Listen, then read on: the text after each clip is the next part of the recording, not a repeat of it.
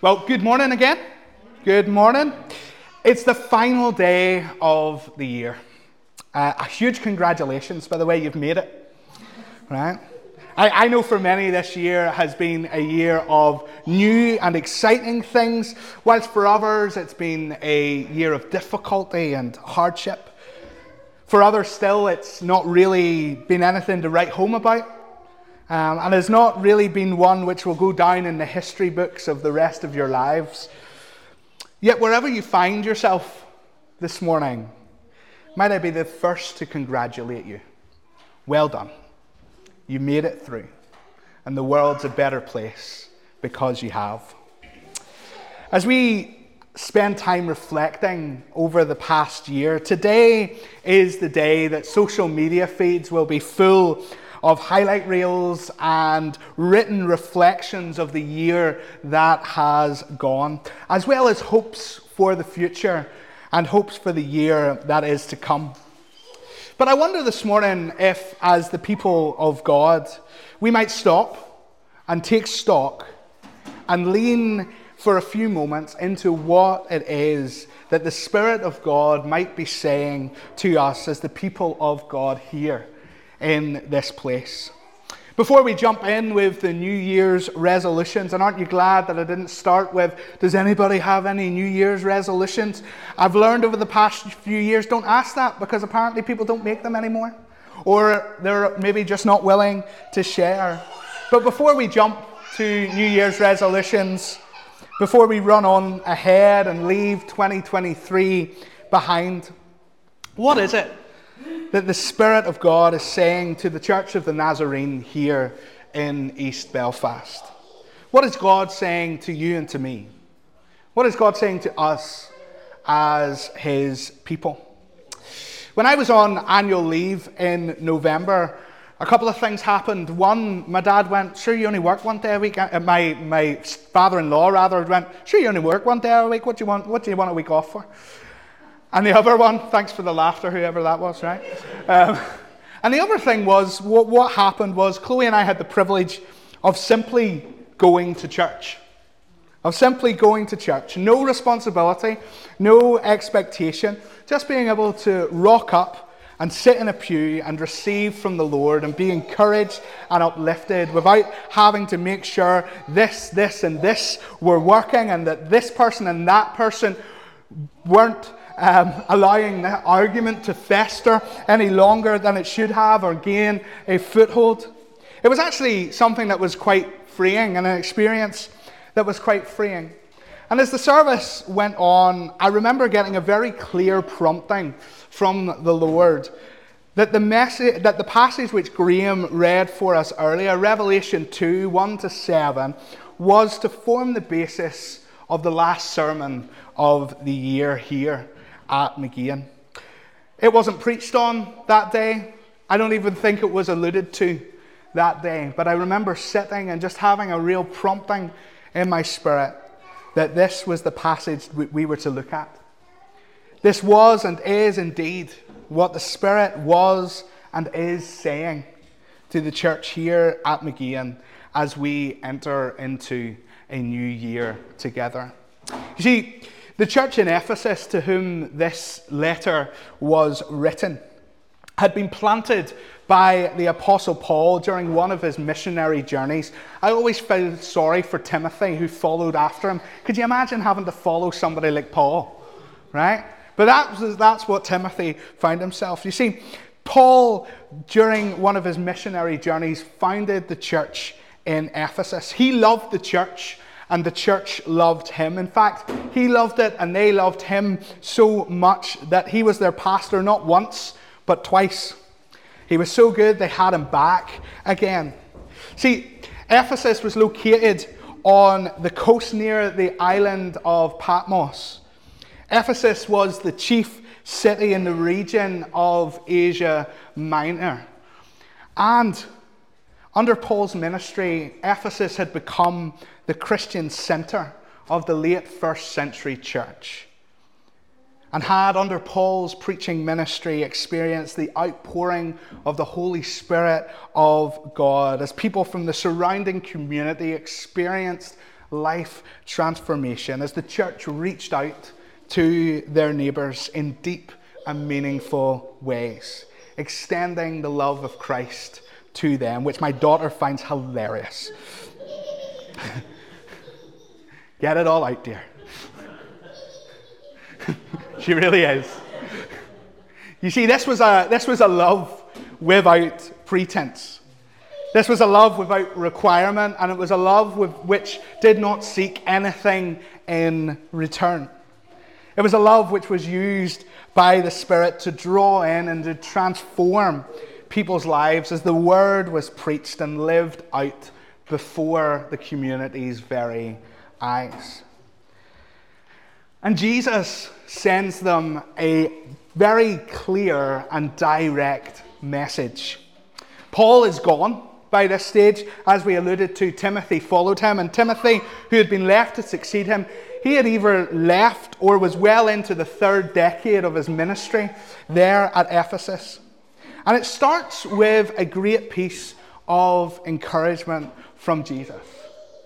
He says, I know your deeds, your hard work, and your perseverance. I know that you cannot tolerate wicked people, that you have tested those who claim to be apostles but are not, and have found them false. You have persevered and have endured hardships for my name and have not grown weary. See, the church in Ephesus, Ephesus rather, is recognized not only by those around them, but by Jesus himself as a church who are devoted to God. That's quite the endorsement, isn't it? That's quite the endorsement that God himself says, You're really devoted to me. Good job. I see it. I know it to be true. Good job. See, God himself notes their devotion. And devotion itself, indeed, was one of the core and is one of the core foundations of Christianity, of following after Jesus. After all, when asked what the greatest commandment was, was it not God Himself, Jesus, who replied, Love the Lord your God with all your heart, with all your soul, with all your mind, and with all your strength. This was a church that did just that. And it's not just that others around them saw it to be true, but God Himself noticed. And He not only noticed it, but He commended them for it. You see, this was a church who knew the difference between right and wrong, who knew the difference between loyalty and disloyalty, who knew the difference between truth and error. This was a church who held their leadership to a high level of accountability as they pursued God and His heart together. They were a church who determined to be true and were found to be true as they defended the faith. Not allowing false teachings to penetrate church life, but holding true to that which had been passed down to them the truth of the scriptures and teachings of Christ and of the apostles. And even as persecution had come, they still stood firm. I wonder this morning, could the same be said for the church here at Mageean? Are we a people who know the difference between right and wrong, who know the difference between loyalty and disloyalty, who know the difference between truth and error? Do we hold each other to a high standard? Of holiness as we pursue God and His heart together? Or are we passive, sailing from one Sunday service to another, hoping that the time that we spend together for an hour or so on a Sunday will get us through? Are we determined to be true to the Scriptures, putting the commands of Scripture above personal preference in order that others might be welcomed become part of, and experience the transformation that only Jesus Christ can bring. If gathering like this came at a tangible cost, not a monetary cost, but the cost of scorn and even persecution, would we still gather together anyways. Yet their devotion, whilst not going unnoticed, we are told was not enough. You see, in their devotion, they had become the very thing which Jesus himself had constantly hit back at. The church in Ephesus, tell you what, we're going to stop, get it all out, have a wee giggle. Right? Have a wee giggle. Sophia Robinson, I'm telling you right now, behave yourself. All right? And I'm going to start that point again, just so that we get it. Because this is important stuff, I believe. Their devotion was not enough. You see, in their devotion, they had become the very thing which Jesus himself had constantly hit back against. You see, the church in Ephesus were practicing a form of holiness which lacked love.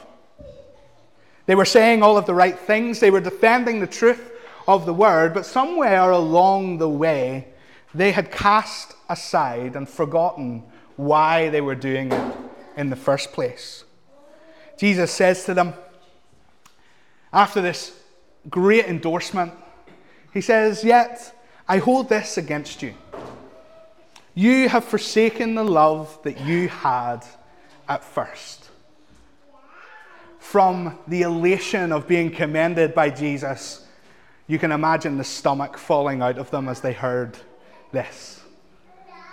Yet this I hold against you. You have forsaken the love that you had at first. Dr. Graham Greenlee has written not one but two histories of the Church of the Nazarene in East Belfast, the 50th anniversary edition and a 70th anniversary edition. He doesn't know this yet, but he's going to write a 75th anniversary. Uh, thanks very much, it's been said publicly now um, as well. But as you, as you read those, particularly the earlier pages, you will see that the very foundations of the church here, which now is now here at Mageean, can be traced back to a tent mission on Cuba Street in 1951 where the deepest desires of the people that gathered was that others would come into a saving relationship with Jesus Christ and that they would experience the transformation of heart, life, and mind. Jesus was the reason for everything that they did. Jesus was the reason they gave sacrificially, not only of their finances, but of their time and of their giftings. For they realized that every good and perfect gift came from God anyway. So to give it back to Him was not a huge sacrifice. See, everything which was done was saturated in prayer. They did not take their pre packaged strategies and plans and then ask God to bless them, but rather they sought His face, allowing Him to guide and to mold and to set the agenda. It was all about Jesus, all about what He wanted for the people of East Belfast. And being faithful to those promptings, a young band of mostly young people in their late teens and 20s formed the Church of the Nazarene in East Belfast, which during its 72 year existence has touched and impacted many lives for the kingdom of God, not only here in East Belfast, but indeed throughout the world, as people have gone from this place and spread their wings and began to tell others of the goodness of God. And you see, the call today is the same as it was back then. The call of God to this church is to share the hope and love of Jesus with East Belfast. Yet, this is impossible if we ourselves are not plugged into the hope and love ourselves. The Spirit says to the church in Ephesus, and indeed to the church here at Mageean, return to your first love. Do the things that you did at first. Seek God diligently. Pursue Him above all else. As we enter into 2024 together, may the pursuit of Him and His love be our number one priority. Might our collective New Year's resolution as the people of God be to truly love the Lord our God with all of our heart, with all of our soul, with all of our mind, and all of our strength. Not forsaking loving our neighbour as ourselves, but rather allowing that love for our community to flow from a love relationship with love himself. You see, it is no secret that the desire is that our church would grow in number and community reach. After all, the church is the only organization in the world that exists for those who are not yet members of it. However, if that is ever going to happen, it can only happen in a meaningful and lasting way as a result of being plugged into the source, into love Himself. It can only happen through a deep love relationship with Jesus. The call to the church in Ephesus was to return to its first love. And the call for the church here at Mageean is to do the same. As Karen read for us earlier, for where your treasure is, there your heart will also be. Do we treasure a relationship with Jesus? Do we treasure a relationship with love himself? For where your treasure is, there your heart will be also. So, as we enter 2024 as a people, might we begin once again to treasure our relationship with Christ. And from that relationship, may the fruit of the Spirit pour out of our lives. That is love and joy and peace and patience and kindness and goodness and faithfulness and uh, gentleness and self control. As we serve this community around us in Jesus' name, in our homes, in our workplaces, in our schools and universities, in our cul de sacs if we're fancy, in our streets, as the flame of love relationship with Creator God flows from our lives and by His Spirit brings transformation to this community in which He has placed us. And there's a great and important hope for us this morning, and it's this that that which was lost can be recovered and that this recovery has far reaching and long lasting implications. We read in verses 5 and 7 Consider how far you have fallen. Repent and do the things you did at first. If you do not repent, I will come to you and remove your lampstand from its place. Whoever has ears, let them hear what the Spirit says to the churches. To the one who is victorious, I will give the right to eat from the tree of life, which is in the paradise of God. A new year presents with it new possibilities and new opportunities. Opportunities to reflect on what has been and what has gone, but also on what could be moving forward. And Jesus calls the church in Ephesus to remember, to return, and to repent. This call to repentance, this call to repentance is not the Lord's punishment, it's His solution. It's the Lord's solution, not His punishment. You see, identifying and turning away from compromise of commitment means returning to the works which were at first returning to when the flame burned brightly in our hearts, returning to when there was nothing but Jesus in our line of sight, returning to doing all things for the glory of God, with no pretense, with no agenda other than that glory would be brought to his name.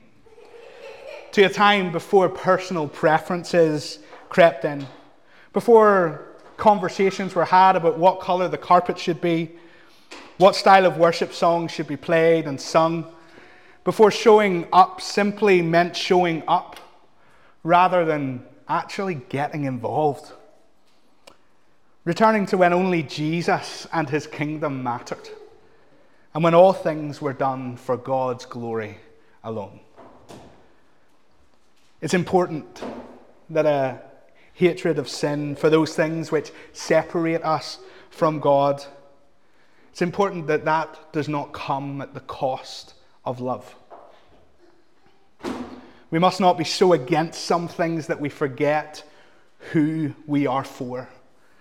And we must not be so staunch that we forget to extend the love of God to others. We must not forget that love conquers all things and that love himself, Jesus Christ, is the prize. It's important for us to hold convictions. That's not, I'm not saying that that's not important because it is important to hold convictions. But they must be held in tandem with love and grace and be guided and prompted by love himself. Lost things can be recovered. And that return will be far reaching and long lasting and the consequences and possibilities will be meaningful. So, church, what is the Spirit saying to us today? I believe He's saying, return to your first love with heart and with soul, that our lives may be enriched by love Himself and that our community would be transformed by the story that changes everything forever. Whoever has ears, let them hear what the Spirit says to the churches. Let's pray together.